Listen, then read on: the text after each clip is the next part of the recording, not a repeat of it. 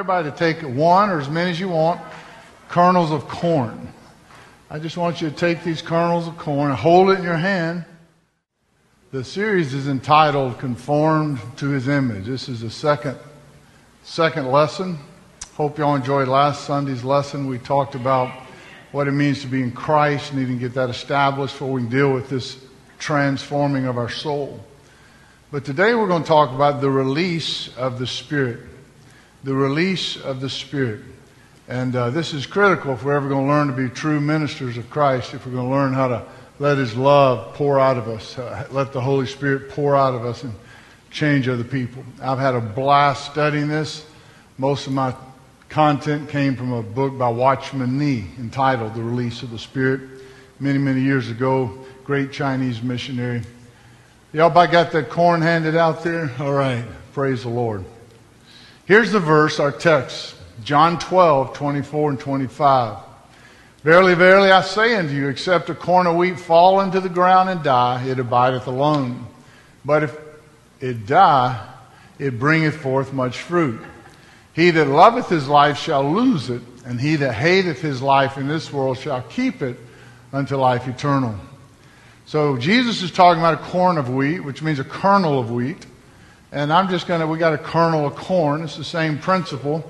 The only way that little kernel of corn is ever going to be a great stalk with many ears and hundreds and hundreds of corns on each of the cobs is for that little kernel to, to go into the ground and die and be broken. It's got to be broken. That outer shell of that kernel has to be broken in order for the life in the middle of the corn to ever grow. And uh, it works the same way with us. This is Jesus' analogy. He told his disciples this except a kernel of wheat fall into the ground and die, it abides alone. In other words, you can leave that kernel of corn in your kitchen window for the rest of its life, and it will always be a kernel of corn. But if you want to plant it in the ground and let it you know, get deep below the earth in humility, and, and all that takes place when that, when that happens, that, that outer shell starts breaking. It's miraculous, actually, the way God grows things. That outer shell will break, and then a root will go down, and then a, a little blade will come up and stick its head above the earth. And if you get the right sunshine and moisture, it'll grow into a great thing. So, this is our life. I want y'all to look at this. There's an outer shell called our soul that has to be broken in order for the life or the spirit to come out of us. Last week we, we hit this God loves you just the way you are. That's not in question. How many y'all were good this week? How many y'all were bad this week, huh? It didn't change the way He loves you either way. I mean, He loves you, He loves you, He loves you just the way you are. So get that settled in your mind. But He refuses to leave you that way because he wants you to be like Jesus. His ultimate intention for our lives is that we would be conformed to the image of the Son of God. Two problems I see with this. One is most Christians don't want to change. And two, you can't change human nature. So it's a very difficult thing. First, you got to want to change. Then you got to realize you can't change yourself. Only God can change you. So this, these are two big hurdles we got to get over.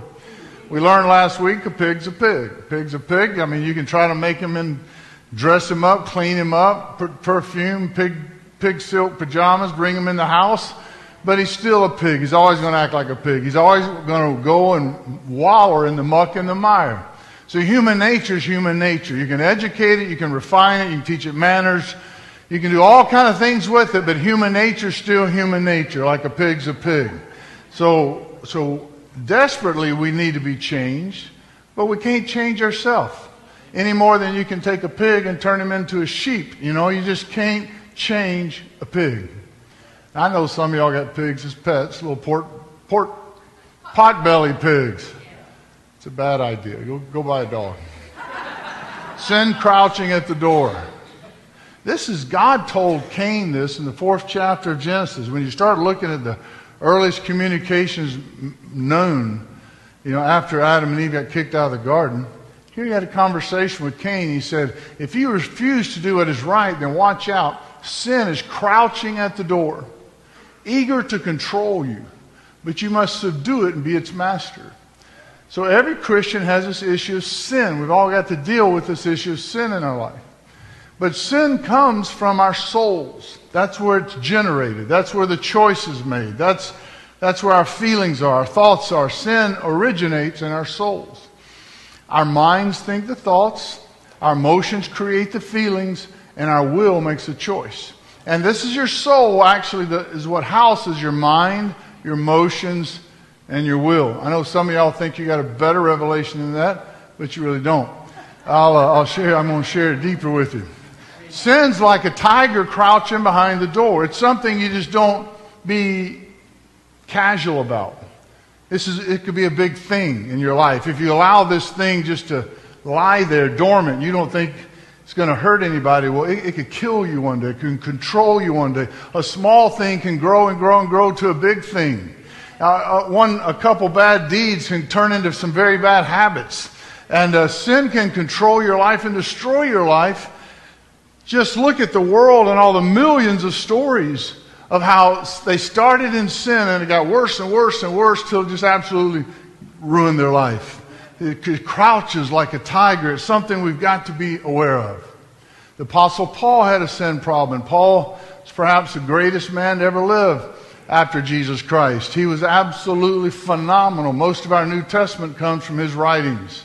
But he stated in Romans 7 I know that nothing good lives in me, that is in my sinful nature. I want to do what is right, but I can't. I want to do what is good, but I don't. I don't want to do what is wrong, but I do it anyway. But if I do what I don't want to do, I am not really the one doing wrong. It is sin living in me that does it. We all have a sin problem. I told you last week, just try to do the golden rule for a day. Take it a step further. Try to take the Sermon on the Mount do that for a day. Just obey everything Jesus said in that Sermon on the Mount. Now, if you're honest with yourself, you're going to realize how you missed that mark oftentimes. Some people are so self righteous they actually think they're not sinning at all. They're just going around pleasing God 100% of the time. My Bible says in 1 John that that man is a liar, you know, if you say you've not sinned. It's really just blindness. You just don't see yourself. We all sin. No sin is so large that God can't forgive it, but no sin is so small that it doesn't need forgiving. Now, this is the thing you got to start thinking about. We think these little sins don't really matter. Well, God wants all that cleaned up. It destroys your communication with God. This is not biblical, but it's an analogy. It'd be like having a big PVC pipe between God and you, a pipe. And God's speaking through the pipe. But the more you allow all these little sins just to hang around in your soul, it starts clogging the pipe. God's trying to talk to you. You just can't make, you can't hear him anymore. well, the, the pipe's clogged up, all right? Confess your sins. Just come clean. Go to the altar. If you confess your sin, He's faithful and just to forgive you of your sin and cleanse you from all unrighteousness. You get your pipe cleaned out every day of your life. I walk under a constant fountain of the blood and the grace of Jesus Christ. That's how I stay clean. So, uh, do you see your sins? Are you comparing yourself with others? Because if you compare yourself with the people in the jail, you're going to feel pretty righteous. Or compare yourself with the people in the bar room last night. Even you might compare yourself with people in church. Stop that. The Bible says don't compare yourself one with another. Look into the Word of God. Look into the mirror of God's Word. Let Him show you what you are. Are you comfortable with the amount of ungodliness in your life? Are you willing to take a true look at yourself? And bigger, are you willing to start praying, Lord, change me? Even if it hurts me, change me. Make me a vessel. Make me an offering. You know, I came here with nothing, but all you have given me, Lord, you know, bring out of me new wine. I, I want to, I'm, I'm totally bought in at this point. Change me, Lord Jesus. Change me. Whatever you got to do to change me. I want your will for my life. I want to be what you've created me to be. I want, I want to accomplish what you died that I might accomplish. So we've got to be transformed. We looked at these scriptures last week. I'm not going to expand on them. Romans 8:29 for whom he did foreknow he also did predestine predestinate to be conformed to the image of his son that he might be the firstborn among many brethren many brethren being me and you he wants sons and daughters conformed to the image of Christ 2 Corinthians 3:18, and we all with unveiled face beholding the glory of the Lord are being transformed into the same image from one degree of glory to another. And then Romans 12:2, don't copy the behaviors and the customs of this world, but let God transform you into a new person by changing the way you think. So God's in the business of transforming us. Our souls are in what is need of transforming, not our spirits. Our deepest identity in our spirits has been transformed. That happened the day you got born again. But our redemption is not yet complete. Our souls still need transforming. We are all called to the task to allow God to gradually conform our souls to the righteousness and holiness that was created in our spirits the moment we got saved. Some people think I'm deviating from what I've been teaching at Return. This is in our Articles of Faith. It's been printed for a long time now. I'm going to read you a paragraph out of it. All believers have a carnal soul with a lifetime of bad memories and habits. So the soul needs to undergo a process called progressive sanctification for the rest of our lives.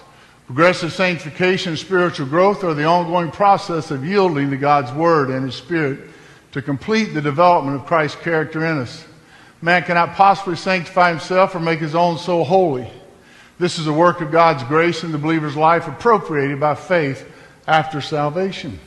That's right there in our articles of faith. You can read that. This is just a part of Christianity that people don't like because when you have to start dealing with sin, it gets messy. If we just talk about who we are in Christ all the time, you know, we can say so excited and pumped up about that. But the truth is, if you really know who you are in Christ, then you can deal with sin and not be offended by it. Let's just have a conversation about it. Ask your best friend, tell me what's wrong with me. What do you see in me that's not like Christ? If maybe your friend will say, say that to me. Now, don't go say that to somebody unless they want it, all right? Most people can't take that because they don't know who they are in Christ. But if you get to know who you are in Jesus Christ, well, you can deal and talk about your sin. You can get, get rid of it finally.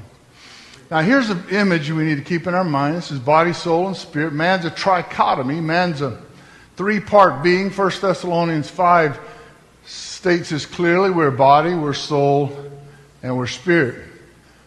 Now, the sword of the Word of God wants to give you the revelation of the difference in your soul and spirit. He wants you to be walking through life with a great awareness of what's the difference in your spirit and your soul. We all can see our body. That's easy. We look in a mirror, we see the body. We know the body's on the way to the grave. The body also contains the brain. And the brain houses, as it were, your mind, your soul. And, uh, and then the soul houses, as it were, the spirit.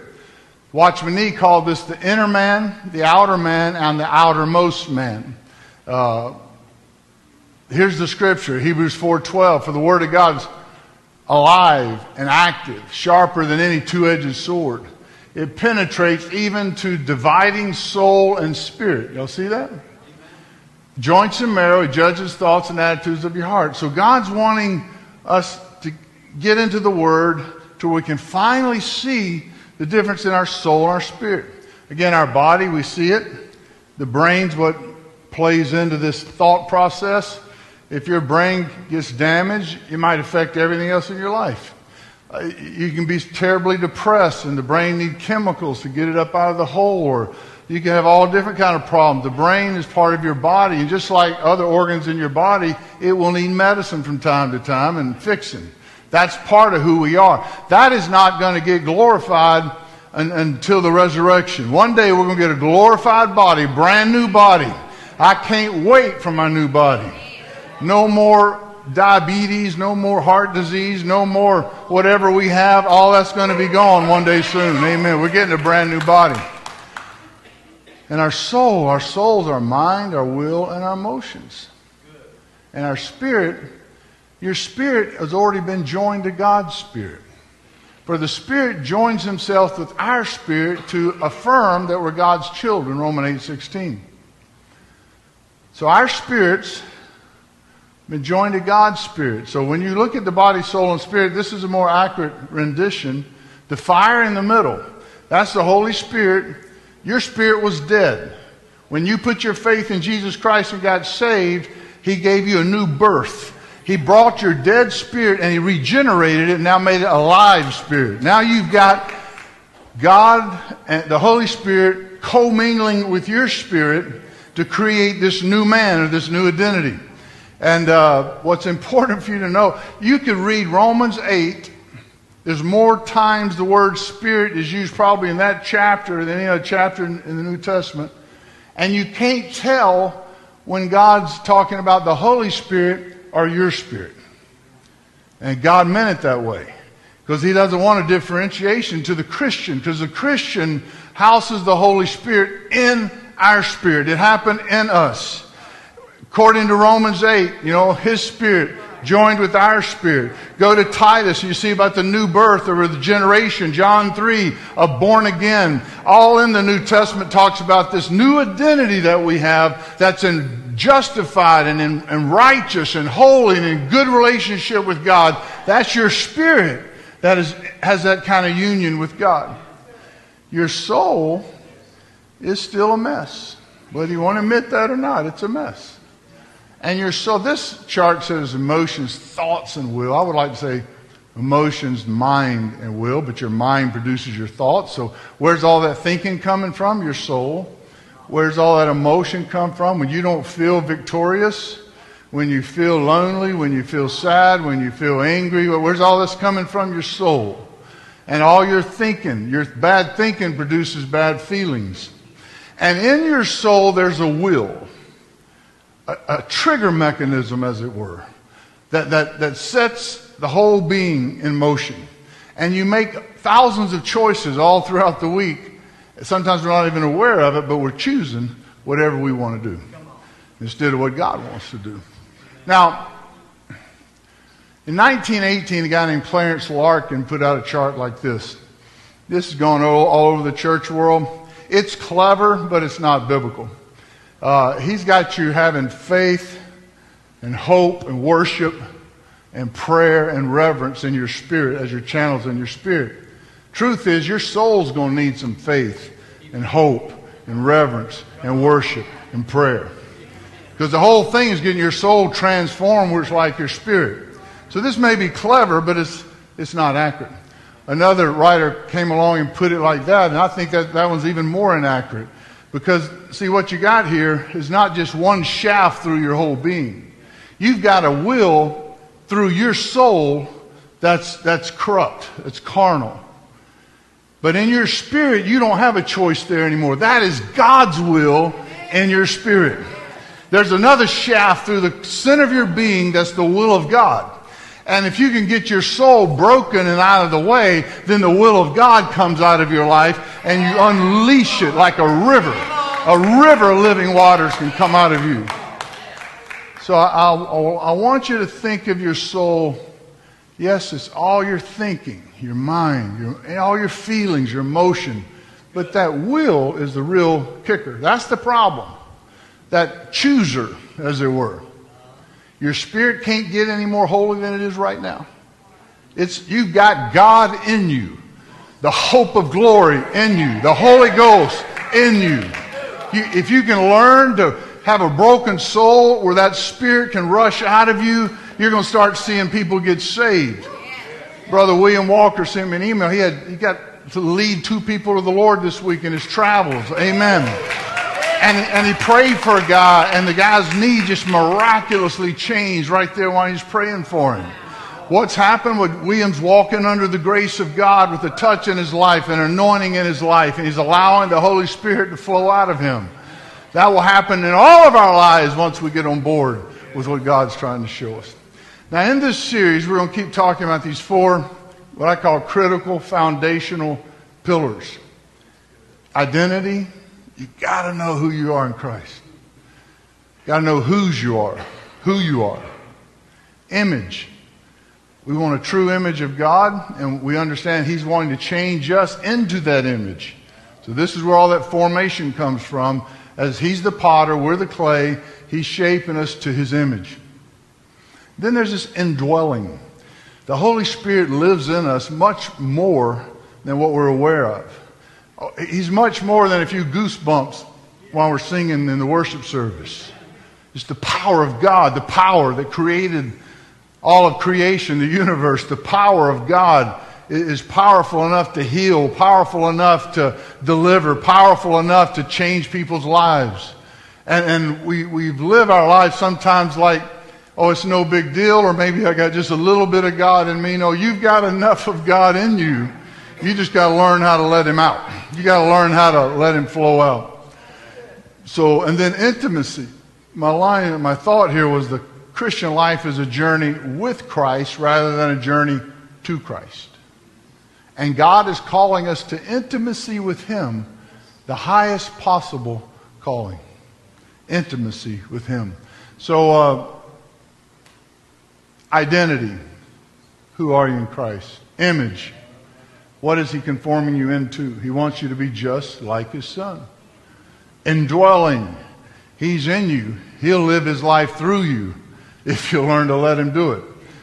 You don't even have to do this. It's not something you got to do. All you got to do is show up broken and allow God to flow out of you. And then intimacy. God is actually asking you and I if we want to come close to Him for the rest of our lives and be intimate with Him. So the dwelling of the Holy Spirit, a couple scriptures for you, Ephesians 3.16, that He would grant you according to the riches of His glory to be strengthened with might by His Spirit in the inner man that Christ may dwell in your hearts by faith. Amen? Inner man, that's that innermost man, your spirit. Romans 7 22, for I delight in the law of God after the inward man. 2 Corinthians 4 7, but we have this treasure in earthen vessels. The earthen vessels are our body. Inside of us, there's a treasure there something more powerful, more valuable, something priceless. The world's looking for something of great value. We have it in Christ Jesus. He is the pearl of great price. He's the treasure hid in the field. We have a treasure in earthen vessels that the excellency of the power of God, may, of the power may be of God and not of us inward man renewed for 2 corinthians 4.16 for which cause we faint not but through our though our outward man perish talking about our body heading to the grave yet the inward man is renewed day by day. My body might be getting older and weaker and sicker but the more i stay in prayer and the more i stay in my bible my inward man is getting stronger and stronger and stronger not that you can improve upon God, but I'm learning how to allow Him to flow out of my life and affect my life. I want my spirit to govern my soul, not my soul governing my spirit. That's the difference. Holy Spirit lives in our inner man. The life of Christ can be reproduced in us only by the power of the Holy Spirit. As an inner work of God, it is achieved not by human effort, but by divine enabling. Thus, our true identity is not in our outer man, our soul, but in our inner man, in our born again, regenerated inner man or our spirit. That is where your identity is. 1 Corinthians 6, don't you realize that your body is the temple of the Holy Spirit who lives in you and was given to you by God? So we talked about last week, I'm not going to belabor this, but you've got to first know who you are in Christ. If you try to deal with your sins and don't know who you are in Christ, and you will feel like a failure. You will feel defeated. You will feel condemned. You will feel ashamed. If you hear a sermon, it's all about sin, and you leave here feeling guilty and condemned, you're not resting in who you are in Christ. Once you know who you are in Christ, you can talk about this sin problem. It won't put you in the pit. Are y'all following that? You are not your old man. He is dead. He died with Christ at the cross. You're not, you need to get rid of that old man, new man image out of your brain. Put a big X through that chart also. That's not how it works. Forget about the false concept, old heart, new heart. You are who God's Word says you are in Christ. I gave y'all a handout last week. I hope y'all went home and studied those scriptures and meditate on that because that will change your life more than anything I can do for you. Amen. All right. Our soul's got to be transformed. This verse in 1 Peter is outstanding. 1 Peter 1 9 in King James says, receiving the end of your faith, even the salvation of your souls. New LT says it this way the reward for trusting Him will be the salvation of your souls. So your spirit's already saved, it's already regenerated, it's already born again. You got a new identity, a new man, justified with God, made righteous in Him. All that's done. Finished work is done. But this soul thing, you, this still needs some salvation. This still needs some work. This still needs some transformation. And this is where Christians just kind of check out because they don't want to change. I don't want to change. I'm changed enough. I'm going to heaven when I die. I'm going to find a church where the preacher won't keep prodding me to change. I just don't want to get the judgment seat of Christ and realize we missed the whole thing because we resisted him changing us, we, because we resisted him transforming us. I want to cooperate with the transforming process of my Savior. All right, in order for our souls to change, we've got to go through some suffering. I'm going to read you these scriptures just so it comes clear to you what he's saying. Romans 8.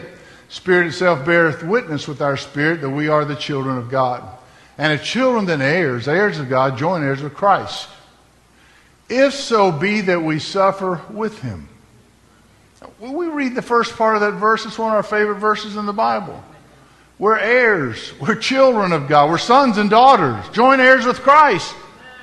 He said, all right, well, that's half of it. Now, the other half here is, if so be that you suffer with him, that you may be glorified together. For I reckon that the sufferings of this present time are not worthy to be compared with the glory which shall be revealed in us. You know, we got to go through some suffering because we got to get our soul transformed. But it's going to be worth it in the end. At the very end, on that day, that day you stand before the judgment seat of Christ, you're going to be so glad that God put you through this transforming process. 1 Peter 5:10 After you suffered a little while, the God of all grace who has called you to his eternal glory in Christ will himself restore, confirm, strengthen, and establish you. He's saying, Look what I, am going to restore everything. All your waste places will be rebuilt. The, the, the, the walls that have been destroyed by the enemy will be rebuilt. Your cities will be rebuilt. The waste places of your soul, I'm going to restore it all. I'm going to confirm you and strengthen you and establish you after you suffer a little while. Just need to suffer a little while, and this is what God's going to do for you. 1 Peter 4, Beloved, think it not strange concerning a fiery trial which is to try you as though some strange thing happened to you. It's not the end of the world, chicken little. It's not a strange thing. You're going through a little pain. Don't ever tell a new believer, hey man, you give your heart to Jesus, you'll never have another problem the rest of your life. That's the biggest lie in the world, and some people do that. Never, ever, ever, never, ever, ever, ever, never tell them that, all right? Because they'll, they'll backslide when the things. See, you got to learn how much God loves you and how good God is to trust Him with enough through this process that you won't get mad at Him when He's trying to change you. All right, I got to hurry. Romans 5. Not only that, but we rejoice in our sufferings knowing that suffering produces endurance, and endurance produces character, and character produces hope. Amen. I don't know about you, but I think King James might say patience. Suffering produces patience, endurance. That means I'm going to patiently wait all the way through the valleys, all the way through everything I've got. I'm just going to be patient and wait on God. Man, I don't know about you, but I need patience. This is the thing I'm lacking a lot in my life. I'm not patient at the drive through window. I'm not patient at the red light. I'm not patient at the Walmart checkout stand. I'm just, I need some more of that, all right? But God wants us to not only be patient in life with humans, but He wants us to be patient with Him. And suffering produces patience. suffering produces endurance, and endurance produces character, and character produces hope. So suffering breaks the outer shell. God uses suffering to break our souls. Our souls must be, go back to your corn of wheat again. I mean, your kernel of corn. That hard shell has got to be broken in order for the life of that corn to ever grow. Uh, the release of the Spirit. I mentioned this a minute ago. Romans 8, look at the word, when you go home, look at the, up the word Spirit. And you'll see that you, you can't tell when you're talking about God's Holy Spirit or your human spirit because God didn't want you to tell because these two things have been joined in the believer. I did a lesson one time here called Spiritual Fusion where I put the, the, the uh, table of elements up there and we talked about how fusion can take place when you commingle these two elements. And this is what happens with us. It's not just a little, you got a little bit of God in the midst of all this flesh. No, your whole spirit was dead, now it's alive. You've been brought back from the dead. You, when you were born, you had a dead spirit. Adam and Eve in the Garden of Eden had a live spirit with light and glory shining out like, like a light bulb coming out of them. But when they ate of the tree of knowledge of good and evil and disobeyed God, the light went out, their spirit died, death entered all men through them, so everybody's been born out of Adam and Eve. We're born with a dead spirit.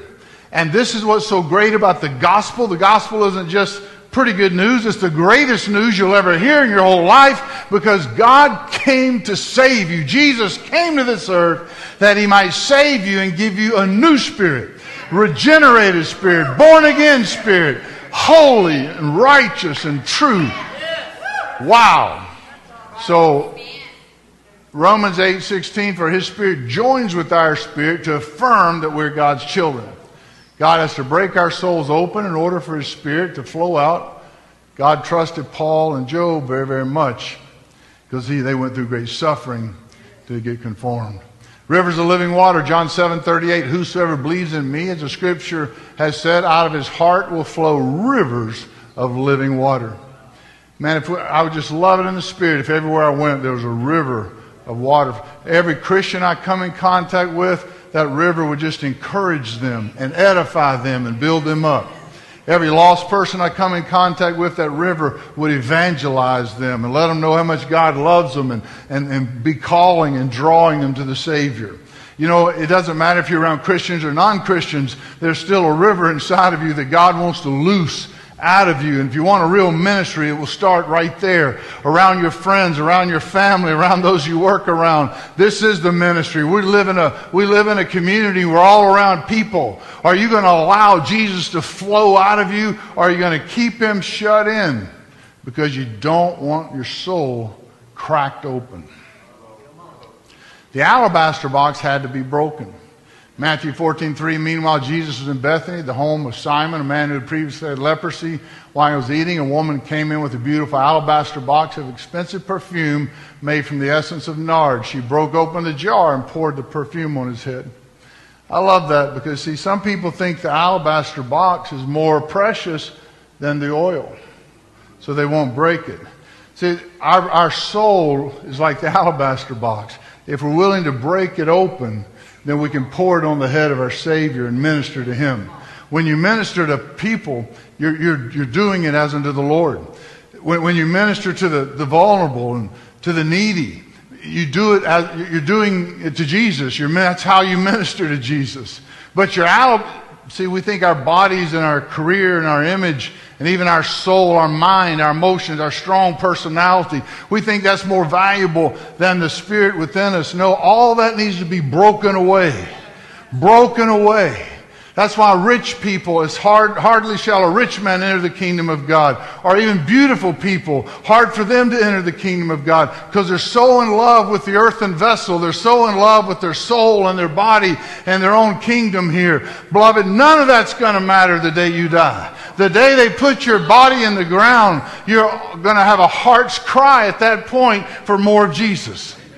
And then it's going to be too late. You're going to just deal with it, what you got at the judgment seat. So God wants to break our soul because He wants to loose these rivers outside of us. Now, our will in the middle, it's got to be broken. The will's a trigger in our soul that makes our choices. Our wills must be broken. God applies a pressure. It's our job to yield. Not my will, but thy will be done. That's my prayer all the time. I don't know which way to go. I'm not sure what I'm supposed to do. I just start praying that. Uh, not my will, but thine be done. Not my will, but thine be done. Lord, I don't want to go where I want to go. I need you. I'm going to yield to you, and let, I'm going to go and I'm going to follow you. This yielding thing is a real key for where we're going as a church. I've been seeing this yield sign over and over in the spirit.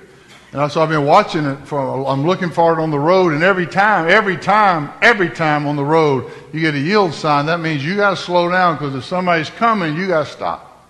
And now they've built these roundabouts all over the place. And we don't like those, all right? That's, that's a European idea. But I've learned the key to not getting killed at a roundabout is to understand yielding, all right? You just got to yield. You just can't go. You got to just sit there until everybody does their little wheel around, all right? Yield. You got to yield.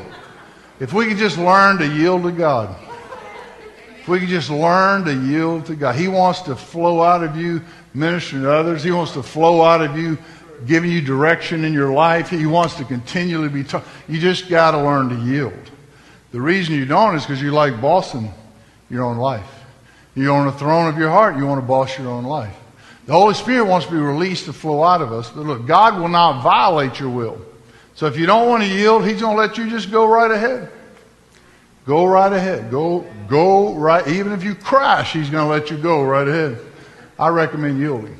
Now I want to talk to you real quick about the ten plagues of Egypt. I got Pharaoh, Pharaoh of Egypt right over here. If you'd come out, Pharaoh. Come right, right here. Here we go. This is Pharaoh of Egypt. he was a bad dude, right? We had a two and a half million Jews in slavery for 430 years under the Egyptian rule. And God raised up this guy called Moses to go rescue him and get him out of there. So Moses comes up to Pharaoh and he says, Pharaoh, let my people go that they may come out to me in the wilderness and worship me. Worship the Lord thy God. Come on, Pharaoh, would you do that? Will you let, I just want you to release the two and a half million slaves. Would you do that? No. You need a microphone. Grab a microphone there. So Moses said, Pharaoh, I'm not messing around here. Uh, I'm going to pray, put my staff in the river Nile. Turn him on there, Don. He, he's got it. Now try it now. There Hello. you go. Hello. He's going to take his staff, and the whole Nile is going to turn to blood, Pharaoh. I'm warning you, God just wants you to let the people go. Let, let his people go, or the Nile's going to be turned to blood. No. What do you mean, no? What I just tell you, man? Are you out of your mind? So Moses prayed. The Nile turned to blood. There was no, that was the water source of all of Egypt. All the fish died. There was a great stench in the land for seven days, the Bible said. Then Moses comes back to Pharaoh. Pharaoh, don't you understand that what just happened, you doesn't have to happen again? Let my people go that they may go and serve the Lord in the wilderness? No. if you don't do it, I'm going to have frogs. I'm going to send frogs from everywhere. There's going to be frogs in your Cheerios. There's going to be frogs in your bed covers. There's going to be frogs in your bathtubs. There, there's going to be frogs everywhere. There's going to be millions and millions and millions of frogs. They're going to eat you up if you don't let the people go. No. You hard headed, stubborn, stiff neck. All right, we're going to pray. So he prays, and God sends frogs, the biggest. Never been that many frogs ever recorded in the history of the world anywhere at one time. It was so bad when, when, when they started cleaning them up, they made big piles and they stank. The whole land stank with dead frogs. So Moses comes back to Pharaoh after going through all this and says, Pharaoh, let my people go. If you don't let them go, I'm gonna, God's going to send a plague of lice. And lice is going to be all over everybody's body and in your hairs and in your ears and all over your cat and dogs and cows. Let them go, Pharaoh. No. Stubborn. See, that's a picture of your will. You've got that thing inside of you that just wants to do its own thing. And you can justify it and say, Oh, I know God's will for my life. I'm standing strong doing God's will. In fact, there's a song out there I shall not be moved. I shall not be, I shall not be moved. I shall not be, I shall not be moved. Just like a, I don't know. You, you, you know, most of the time you sing that, you're just like Pharaoh, just digging in, digging in, going to do your own thing. That's Pharaoh. I shall not be moved. So God sends lice. Man, I don't know about you, but I had lice one time. We, we had a little church in Mississippi, and there was some visitors came in. They had lice. Everybody in church got lice. And we had to go fix it. We had to take our curtains down, all our sheets down. It was just, it, they were eat up with lice. Everybody in Egypt, all the cattle, all the people, just lice. They were just miserable. So you think now he's that miserable, Moses could go in and say, Pharaoh, I'll remove the lice, but let my people go. No. so God says, Moses, pray, and I'm going to send flies. I'm going to send the nastiest millions and millions and billions of flies. Flies are going to be everywhere. So God did. God sends another plague.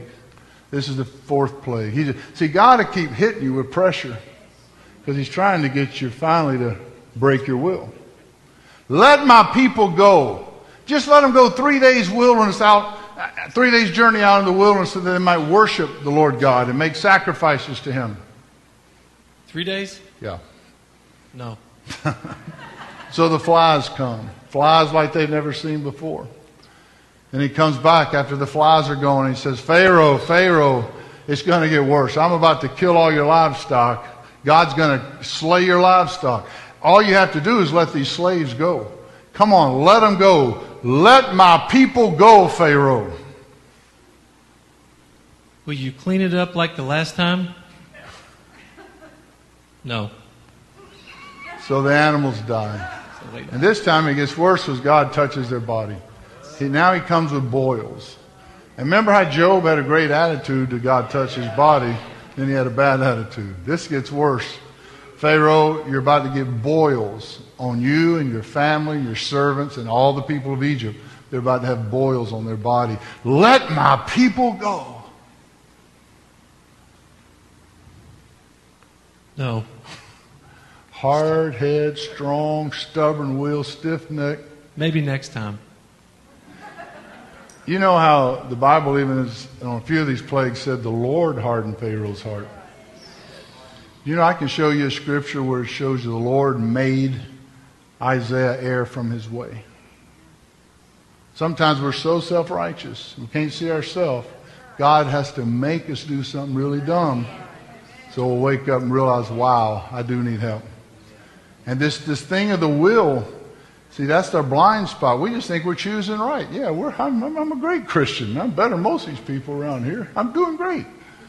No, we don't see that. We're just, we got a little Pharaoh in there. I know when we went on a sabbatical, I told y'all I felt like something was broken inside of me. And this is what led me down this path to study because I realized I was right. God's been breaking me, breaking my soul that the Spirit of God might be able to release out of me that I'll have a greater anointing and greater presence of the Lord wherever I go because He's breaking me. But that's not fun. Getting broken's not fun. And even though Pharaoh's a hardhead, this ain't fun for him. Do you realize what all they just experienced? They've had a rough month, all right? They've had, and then the plague of hail comes. Let my people go, Pharaoh, once and for all. Come on, don't be so hard headed. No. So they bring hail. Moses and Aaron pray, and God brings a hailstorm like's never been had. Destroyed all the big crops. Just, just took all their corn and beans and just, just wiped it all out. And Moses comes back into Pharaoh's presence and says, Pharaoh, you don't have to keep doing this, buddy. Come on now. Just let my people go and we'll leave you alone. No. No. So he sends locusts. And these locusts, what they did is eat all the other crops, and all the rest of the vegetation in Egypt now was gone. These locusts just, just ate it all, just gigantic swarm of locusts. So the cattle are dead, the hail's destroyed the adult crop, now the locusts have destroyed all the under vegetation. The people have had frogs and lice and flies, and you know, it's just been a miserable month. And all that's happened is God's trying to break Pharaoh's will all these plagues are centered around that one man in the Bible because he, he has to give the permission to let these slaves go. And this is a picture of, we have one little man inside our soul called our will. And, and God is after that guy because what he wants is us to throw our hands up and surrender and say, Lord, I yield myself to you. I surrender my heart to you. Not my will, but thine be done. Not my way, but your way. Not, not my will at all, or even my thoughts. I want God's thoughts, God's will, God's way. I want everything to be lined up with Him. So God has to put a lot of pressure in my life to break my will. I don't know if y'all have had experience any of that or not. So the locusts come, and then Moses come back to Pharaoh and says, All right, it's going to get creepy now. I'm about to bring darkness on the face of the land, a darkness that can be felt. It was so thick you could feel it, and nobody could go out and do anything. I'm warning you, Pharaoh, if you don't let them go, this darkness is going to come on you. Let my people go. No. So darkness comes on the land and scares everybody to death. And then finally, Moses comes back in Pharaoh's presence one more time and says, Pharaoh, this is going to be the plague of all plagues. If you don't let the people go, there's going to be death. The firstborn dead in every house in Egypt. And the Israelites, to, if they put blood over their house, they won't die. They'll be spared. The Passover lamb's blood would mean the lamb would die instead of them because there's a death angel going to come over and kill all the firstborn. So he warns Pharaoh, and Pharaoh still says, he says, let my people go. And Pharaoh says, No. no. So this night happened just as God said it would.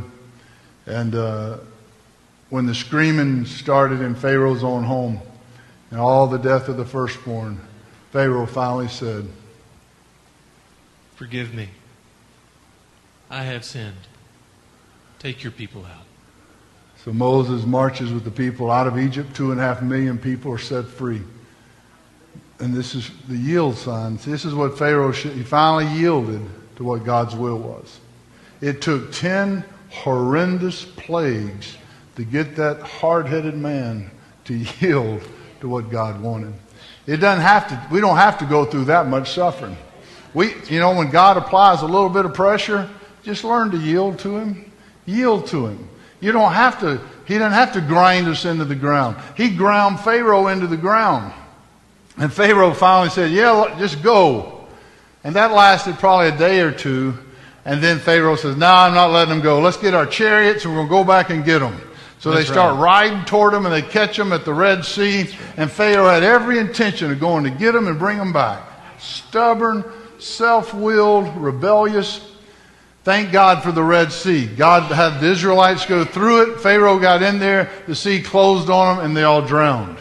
Every Pharaoh chariot driver and the chariots themselves and the horses all drowned in the bottom of the sea. We have a will. And Johnny, I appreciate you dressing up like Pharaoh because that, that'll give you a little image. Who is Pharaoh? Well, we all got one of those guys living in our soul, okay? And that's our little choosing mechanism. And when God's trying to break you, just yield.